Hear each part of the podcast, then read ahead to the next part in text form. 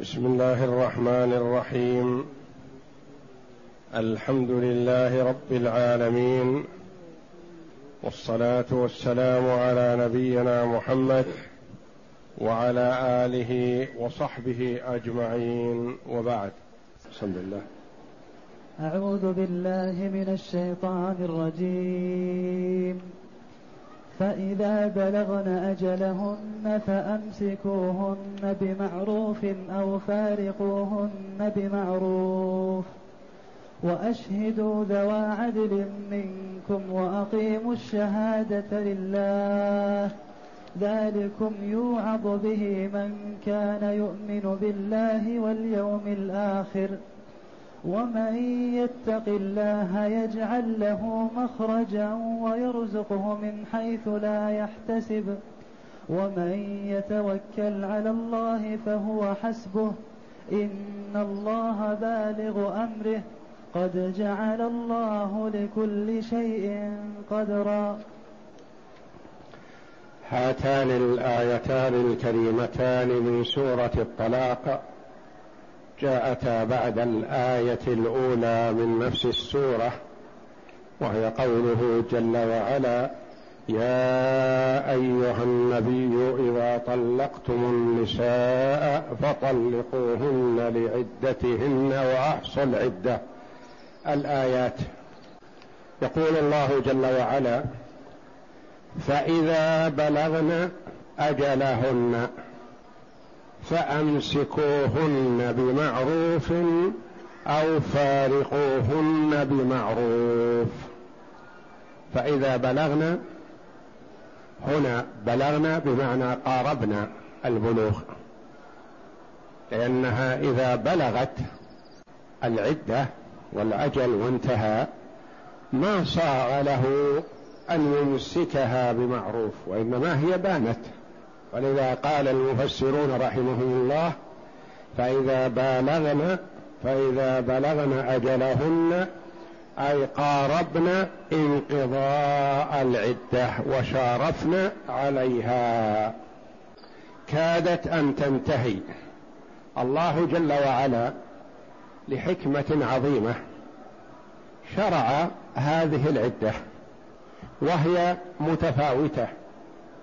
وذلك أن الطلاق كثيرا ما يكون نتيجة خلاف أو غضب أو كلمة سمعت أو رفض أمر أو فعل شيء نتج عنه الغضب بسرعة فيحصل الطلاق. ولما يترتب على الطلاق من المشاكل وهدم البيوت والإضرار بالأولاد من بنين وبنات والتقاطع بين الأسر شرع الله جل وعلا بعد الطلاق هذه العدة ليتروى الزوج وليفكر في الأمر. وإذا كان الخطأ من الزوجة لعلها تعترف بخطئها وتندم وتظهر للزوج الندم على ما حصل منها لعله يعدل عن الطلاق. ومن حكمة الله جل وعلا أن المدخول بها جعل لها عدة لأنها زوجة. وربما مع الزوج منذ سنوات وربما فيه أولاد كثير صغار وكبار فجعل لها عدة. أما غير المدخول بها فالأمر سهل. ما صار بين الزوجين شيء من الاتصال والمعرفة. وكأنه خاطب يوفق عليه ثم تعذر منه. والمسألة بسيطة. منها إلى غيرها كما يخطب هذه ويتعذر ثم يخطب الأخرى فيوافقون ثم يسألون ويتحسسون ثم يتعذرون يعتذرون. فكذلك غير المدخول بها لم يكن علاقة بين الزوجين فلذا لا عدة لها. غير المدخول بها إذا طلق عند النطق بآخر الكلمة القاف طالق كانت وانتهت. يمكن تتزوج زوجا آخر في نفس اللحظة. وأما المدخول بها فشرع الله جل وعلا لها العدة. والعدة تتفاوت كما قدمت. قد تكون ربع ساعة وقد تكون سنة. قد تكون ربع ساعة بأن تكون حامل فتضع الحمل فتبين من زوجها. وتنتهي عدتها بربع ساعة. وقد تكون عدتها ثلاثة أشهر أو شهران ونصف أو شهر كما وردت قضية عند علي بن أبي طالب رضي الله عنه. امرأة ادعت أنها حاضت ثلاث حيض في شهر واحد فقال لشريح القاضي قل فيها. فقال إن جاءت ببينة صالحة من بطانة أهلها تشهد بهذا قبلت وإلا فلا. وقال علي رضي الله عنه قالون أي جيد بالرومية. يعني حكمك هذا جيد. وقد تكون ثلاثة أشهر إذا كانت آيسة من المحيض أو لم تحض بعد. وقد تكون سنة إذا كانت ذوات حيض من ذوات الحيض لكنها انقطع حيضها ولا يدرى ما سببه. فتنتظر تسعة أشهر تحريا لا يكون فيه حمل ثم بعد التسعة الأشهر تعتد بثلاثة أشهر فيكون مجموع سنة. وكل هذه جعلها الله جل وعلا بمثابة مدة الخيار. الزوج في هذه المدة يسترجع زوجته رضيت أم كرهت رضي أولياؤها أم لم يرضوا. لأنها لا تزال في عصمته فاسترجعها. إذا كان الطلاق رجعيا. والطلاق قد يكون رجعي وهو ما إذا طلق واحدة أو اثنتين بدون عوض. وقد يكون باين بينونة صغرى إذا طلق واحدة أو اثنتين أو خالعها على عوض. وقد يكون بائنا بينونة كبرى إذا طلقها ثلاثا فلا تحل له حتى تنكح زوجا غيره. والرجعية يسترجعها بدون عقد ولا مهر والبينونة الصغرى يسترجعها بعقد ومهر جديدين والبينونة الكبرى لا يسترجعها حتى تنكح زوجا غيره ويدخل بها الزوج الآخر ويطأها ويكون هذا الطلاق هذا الزواج زواج رغبة لا زواج تحليل. فبعدما يطلقها الثاني وتعتد منه ممكن أن تعود إلى الزوج الأول الذي طلقها ثلاثا والله جل وعلا يقول فإذا بلغن أجلهن فأمسكوهن بمعروف أو فارقوهن بمعروف. إذا بلغت إذا أوشكت على النهاية ومن المعلوم كما في الآية السابقة أنها تعتد في بيت زوجها ويدري عنها يعلم عنها وعن عدتها وعن متى تقارب العدة. لأنه يعرف في بيته وهي زوجته ولا تزال في عصمته. فيدري عنها إذا كان عدتها بالأشهر وإذا كانت عدتها بالحيض أو عدتها بوضع الحمل كله على علم به هو. فيعرف فإذا أوشكت على النهاية يقال للزوج شرعا. ما يقال له نطقا يقال له انظر في أمرك اختر.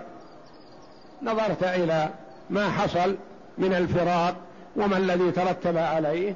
انظر هل تستعيدها؟ فأنت بالخيار الأمر لك.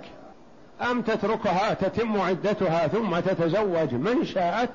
الأمر إليك الخيار لك. والله حكيم عليم جعل الخيار للرجال لأنهم أبعد نظرا وأدرك لعواقب الأمور. بخلاف النساء فالمرأة ضعيفة وقد تغضب لأتفه الأسباب وترضى لأقل شيء فلذا لم يجعل الله جل وعلا لها شيئا من أمر الطلاق والرجعة. فأمسكوهن بمعروف. انتبه أيها المسلم أنت مأمور بالإمساك بماذا؟ لا إمساك فقط وإنما إمساك بمعروف. بعض الأشقياء قد يقول أتركها حتى تقارب عدتها. ثم استرجعها ثم أعذبها أوذيها وهذا محرم عليه. فالأذى لا يجوز إمساك بمعروف أو تسريح بإحسان. فأمسكوهن بمعروف. انتبه لا يكون الغرض من هذا الإمساك الأذى أو الانتقام أو التوبيخ أو الضرب أو نحو ذلك.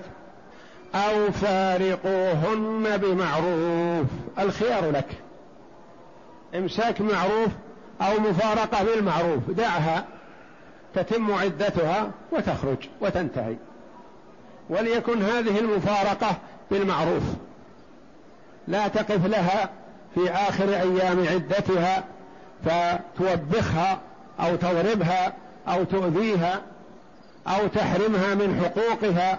أو تمنعها من أمتعتها تأخذ أمتعتها وما يخصها. وتذهب ويكون المفارقة هذه بالمعروف بتطييب الخاطر.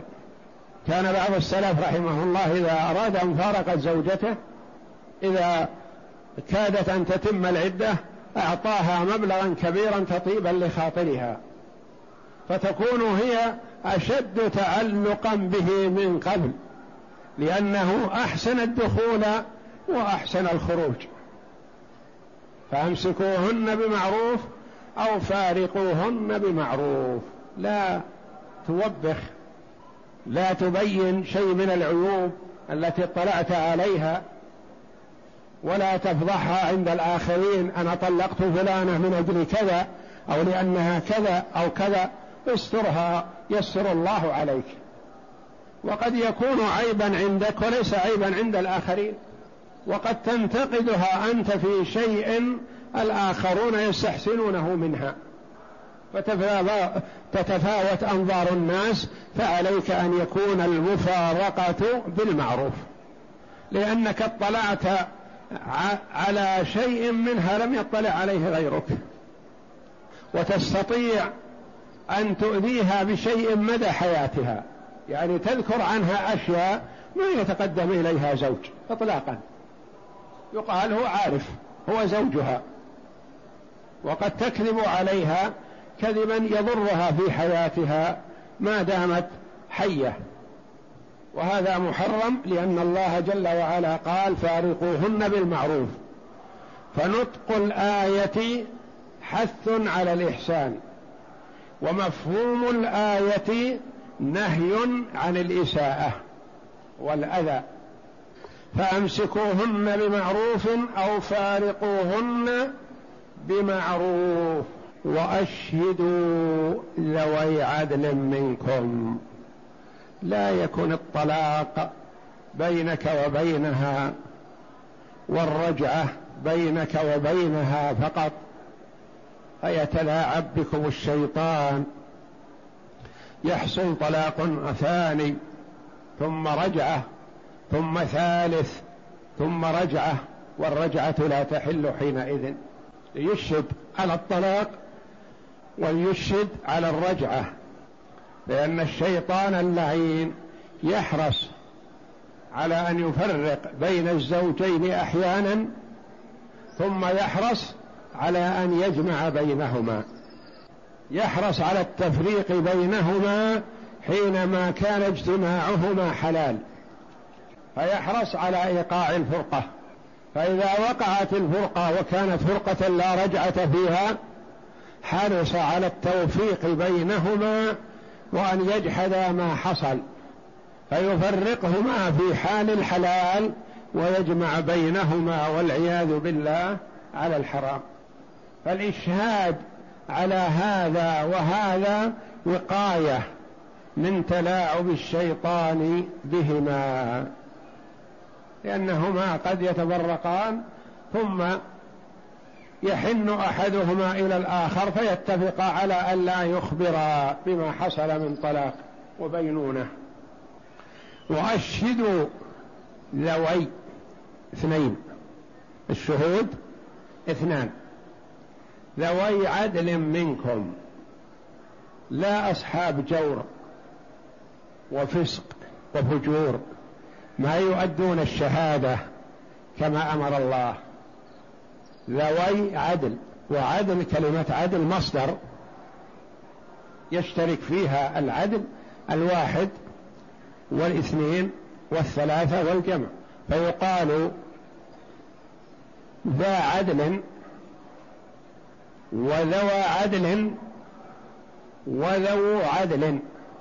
فالعدل كلمة مصدر يشترك فيها العدد المفرد والجمع والمثنى وإنما ما قبلها هو الذي يميز.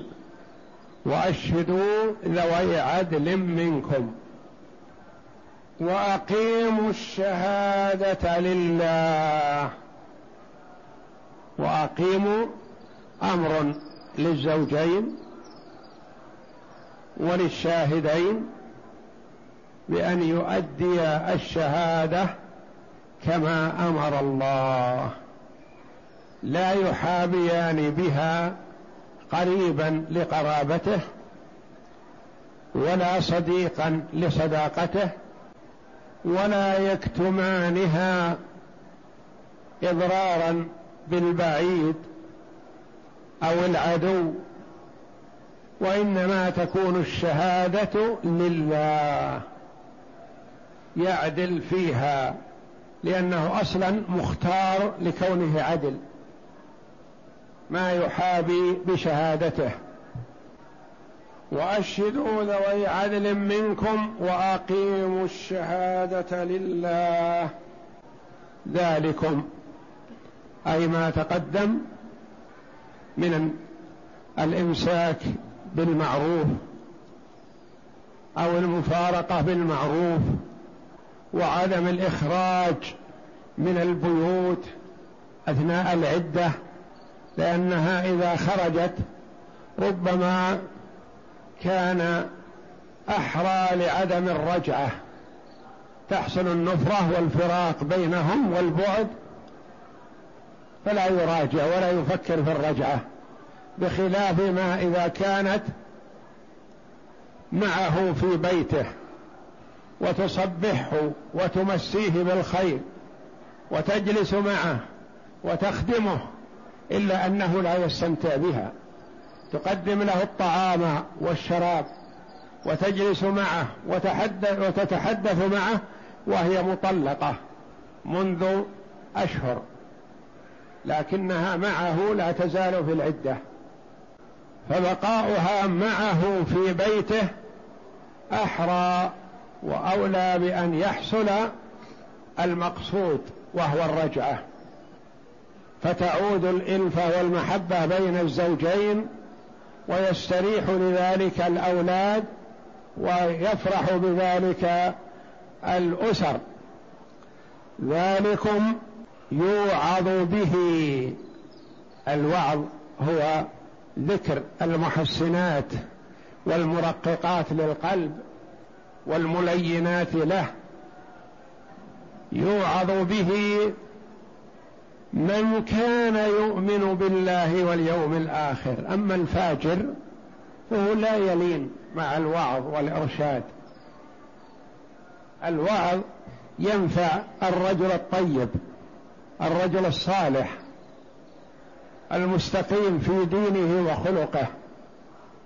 إذا ذكر بالله وذكر بالإحسان والرفق والنظر في حال أولاده ونحو ذلك لأن قلبه واستجاب. أما الفاجر والذي قلبه قاسي فهذا لا خير فيه ولا يستفيد.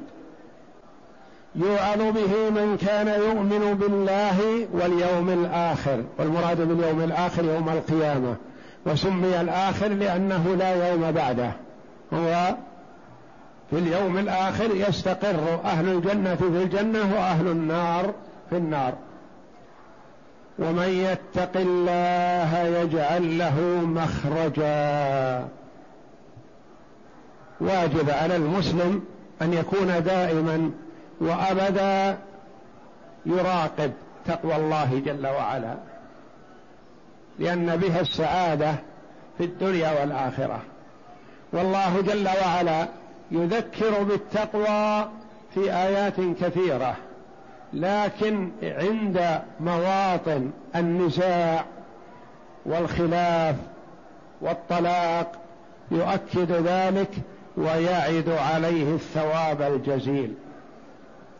ومن يتق الله يجعل له مخرجا. إذا اتقى الله في الطلاق جعل له الله مخرجا. إذا اتقى الله في الرجعة جعل الله له مخرجا.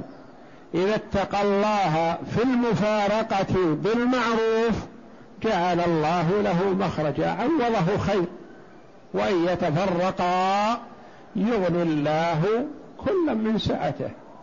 فيجعل الله جل وعلا الفرج والمخرج مع التقوى في حال الوفاق وفي حال الفرق لأن المسلم إذا اتقى الله عند المفارقة عوضه الله خير ويذكر بالخير ويثنى عليه خير في الدنيا وإلا يقال تعب وأتعب. وكما قال بعض السلف ما طلق أحد للسنة وندم. إذا طلق للسنة يكون اتقى الله وإذا اتقى الله ما يندم. يجعل الله له فرجا ومخرجا. إن رغب في العودة فالعودة ممكنة. وإن رغب في استمرار الفراق عوض الله جل وعلا كل واحد منهما ما هو خيرا له من صاحبه. ومن يتق الله يجعل له مخرجا. في جميع الأحوال ليست في حال الطلاق فقط. ليست في حال الطلاق ولكن الله يذكر في هذه المواطن خاصة. وإلا فتقوى الله هي وصية الله جل وعلا للأولين والآخرين من خلقه. وقد يوصي الله جل وعلا بالتقوى في الآية مرتين. وصية الله للأولين والآخرين من خلقه في قوله تعالى ولقد وصينا الذين أوتوا الكتاب من قبلكم وإياكم أن اتقوا الله والأمر بالتقوى في الآية مرتين يا أيها الذين آمنوا اتقوا الله ولتنظر نفس ما قدمت لغد واتقوا الله. إن الله خبير بما تعملون. أمر بالتقوى مرتين.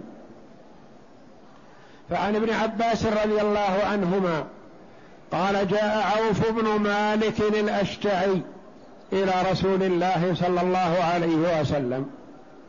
فقال يا رسول الله إن ابني أسره العدو. وجزعت أمه. فما تامرنا ما هي وصيتك؟ الولد أسر والأم تأثرت وجزعت والرجل فقير. وكسبه كان على يد ولده والولد أسر. فتعطلت أسبابه. قال عليه الصلاة والسلام آمرك وإياها أن تكثروا من قول لا حول ولا قوة إلا بالله. فعاد الرجل إلى امرأته فأخبرها بما قال لها له ولها رسول الله صلى الله عليه وسلم. فقالت المرأة نعم ما أمرك. نعم الوصية الإيمان القوي والثقة. بالله وبرسوله عند الرجال والنساء. الصدر الأول. نعم ما أمرك فجعلا يكثران منها فتغفل عنه العدو الولد. فاستاق غنمهم فجاء بها إلى أبيه فنزلت هذه الآية. وفي بعض الروايات أنه لما غفل عنه العدو امتطى ناقة من نوقهم ثم سار ومر بسرحهم من الإبل فاستاقها. فجاء إلى أبيه ومعه المئات من الإبل. والرجل فقير جاء ولده وجاء الغنى. ومع هذا ما طمعت نفسه في المال. رضي الله عنهم وأرضاهم. قال لا تمسوها بشيء حتى أستأذن رسول الله صلى الله عليه وسلم. في هذه الإبل. فقير. جاءه مئات من الإبل. يقودها ابنه. فقال انظروا. فاستأذن النبي صلى الله عليه وسلم. ماذا نصنع بها؟ هذه الإبل العظيمة أو الغنم العظيمة على الروايتين؟ فقال هي حل لك. افعل بها ما أنت فاعل بمالك. هذا رزق ساقه الله إليك. ببركة الإخلاص والدعاء والتضرع إلى الله والإيمان بوعد الله ووعد رسوله. لأنهم ما قالوا وما تغني عنا هذه الكلمة. قالت المرأة نعم ما قال لك. وأخذا يكثران منها ووردا يكثران من الاستغفار. والنبي أمرهما بالصبر والاستغفار والإكثار من قول لا حول ولا قوة إلا بالله. لأن هذه العظيمة هي كما ثبت عن النبي صلى الله عليه وسلم أنها كنز من كنوز الجنة. لأن فيها التوحيد لله جل وعلا توحيد الألوهية وتوحيد الربوبية وتوحيد الأسماء والصفات. لا حول ولا قوة إلا بالله.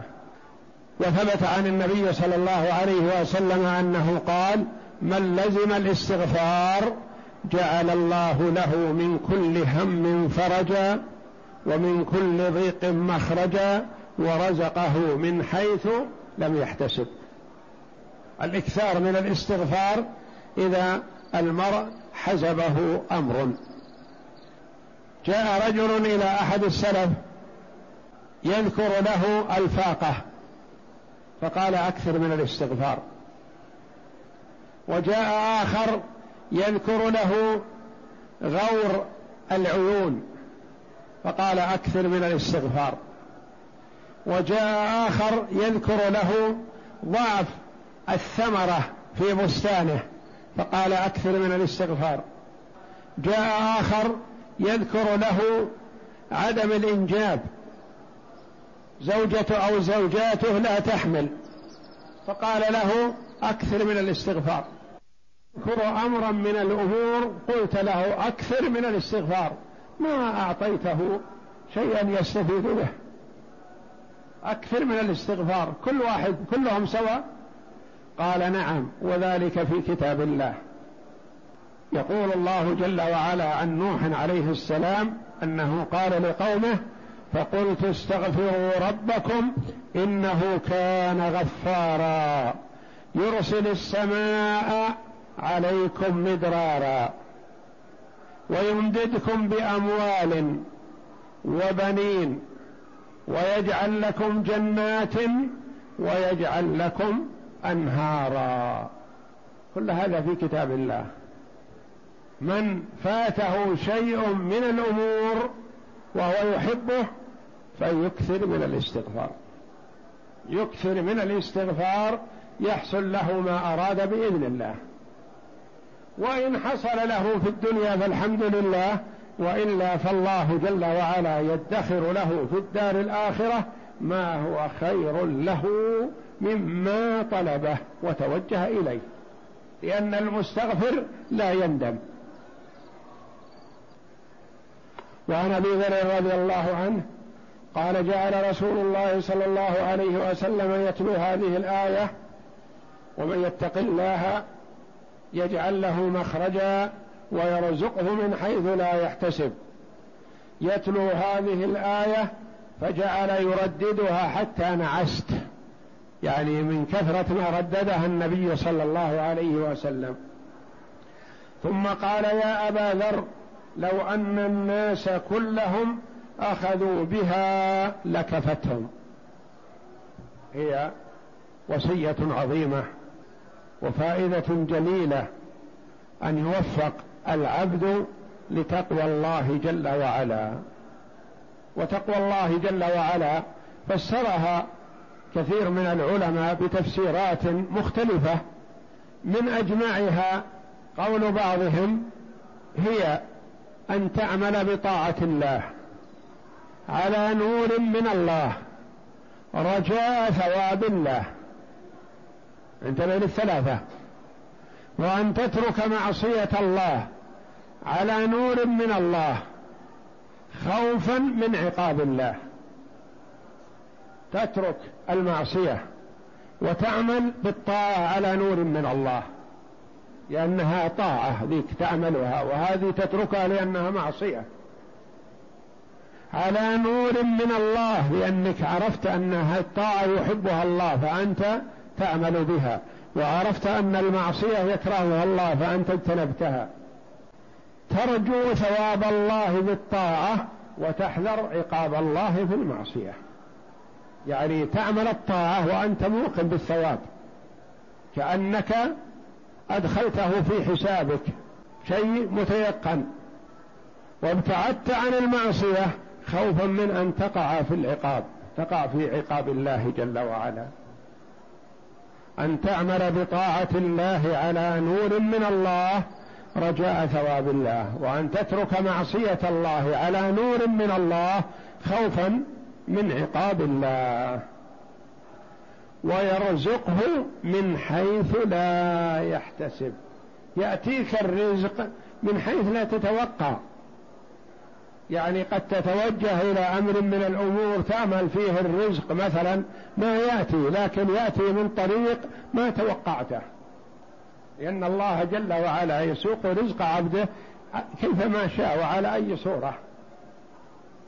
ويرزقه من حيث لا يحتسب من حيث لا يتوقع. يأتيه رزق الله جل وعلا بغير توقع وبغير عمل من قبله. قد يعمل عمل ما يظن أن ينتج هذا النتاج فينتج. وإنما على العبد أن يعمل عليه أن يفعل الأسباب. ومن يتوكل على الله فهو حسبه. ومن يتوكل على الله فهو حسبه. يتوكل على الله يتكل على الله جل وعلا يفوض الأمر إليه. ولا يعمل؟ لا. يعمل. يجتهد. يجتهد ولا يتكل على عمله وإنما يتكل على الله. ولا يترك الأسباب. لأن ترك الأسباب جهل وقصور في عقل المرء. إذا قال أنا لا أتزوج وإن كان الله قد قسم لي ولدا فسيأتي. أو قال أنا أغلق علي بابي وإن كان الله قد قسم لي الرزق فسياتيني يقول عمر رضي الله عنه إن السماء لا تمطر ذهبا ولا فضة. أخرج واطلب الرزق والله جل وعلا يعطيك. ويقول عليه الصلاة والسلام لو أنكم توكلتم على الله حق توكله لرزقكم كما يرزق الطير. تغدو خماصا وتروح بطانا. هذا في ترك العمل أو فيه الأمر بالعمل؟ فيه الأمر بالعمل. الطير ما قعدت في وكورها. وفي بيوتها تغدو تنطلق تطلب الرزق فيرزقها الله. وهكذا المرء يخرج يطلب الرزق والله جل وعلا يرزقه لكن ما يغلق عليه بابه ولا يفتح لأحد ويقول ينزل علي الرزق من الله لا. ومن يتوكل على الله فهو حسبه. إن الله بالغ أمره قد جعل الله لكل شيء قدرا. إن الله بالغ أمره. الأمر الذي يريده الله لا بد وأن يكون. لا محالة. إن الله بالغ أمره. قراءة أخرى سبية إن الله بالغ أمره. بالإضافة والتنوين وأمره يصح فيها النصب ويصح فيها الرفع. بالغ أمره أو بالغ أمره. وأمر الله جل وعلا نافذ فمن توكل عليه أجر وأثيب وينفذ فيه أمر الله. ومن لم يتوكل أو تسخط أو اعتمد على الأسباب نفذ فيه أمر الله وحرم الأجر والإعانة من الله. إن الله بالغ أمره قد جعل الله لكل شيء قدرا. جعل الله جل وعلا الأمور بمقادير وأوقات محددة وجعل لها أسباب مرتبة. فلا بد من الانتظار لا بد من الأجل الذي قدره الله جل وعلا. قد يكون الرجل فقيرا ويكون الله جل وعلا قد قدر له الغنى لكن بعد فترة. وقد يكون الرجل فقير غنيا قدر الله عليه الفقر سيأتيه لا محالة. وقد تكون الزوجة مع زوجها وبعد فترة مع زوج آخر بقدر محدد. قد يحصل الفراق بين الزوجين لأن المدة التي قدرها الله بين هذين الزوجين محددة من عنده. تنتهي انتهت. فيكون الزوج مع زوجة أخرى وتكون الزوجة مع زوج آخر. وقدر الله لهذا أولاد من هذه وتلك وقدر الله لهذه المرأة أولاد من هذا الرجل ومن غيره. كل شيء بقضاء وقدر ومقدر. قد جعل الله لكل شيء قدرا. فثقوا بالله واعملوا بطاعته وارضوا بما حكم وقدر جل وعلا. لأن ما قضاه الله وقدره لا بد وأن يكون.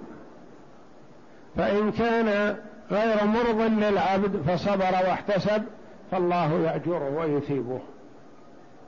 وإن سخط وتضجر مضى فيه وقضى الله فيه أمره وحرم الأجر وسلى وصبر سلى كما تسلو البهائم والعياذ بالله ويحرم الأجر.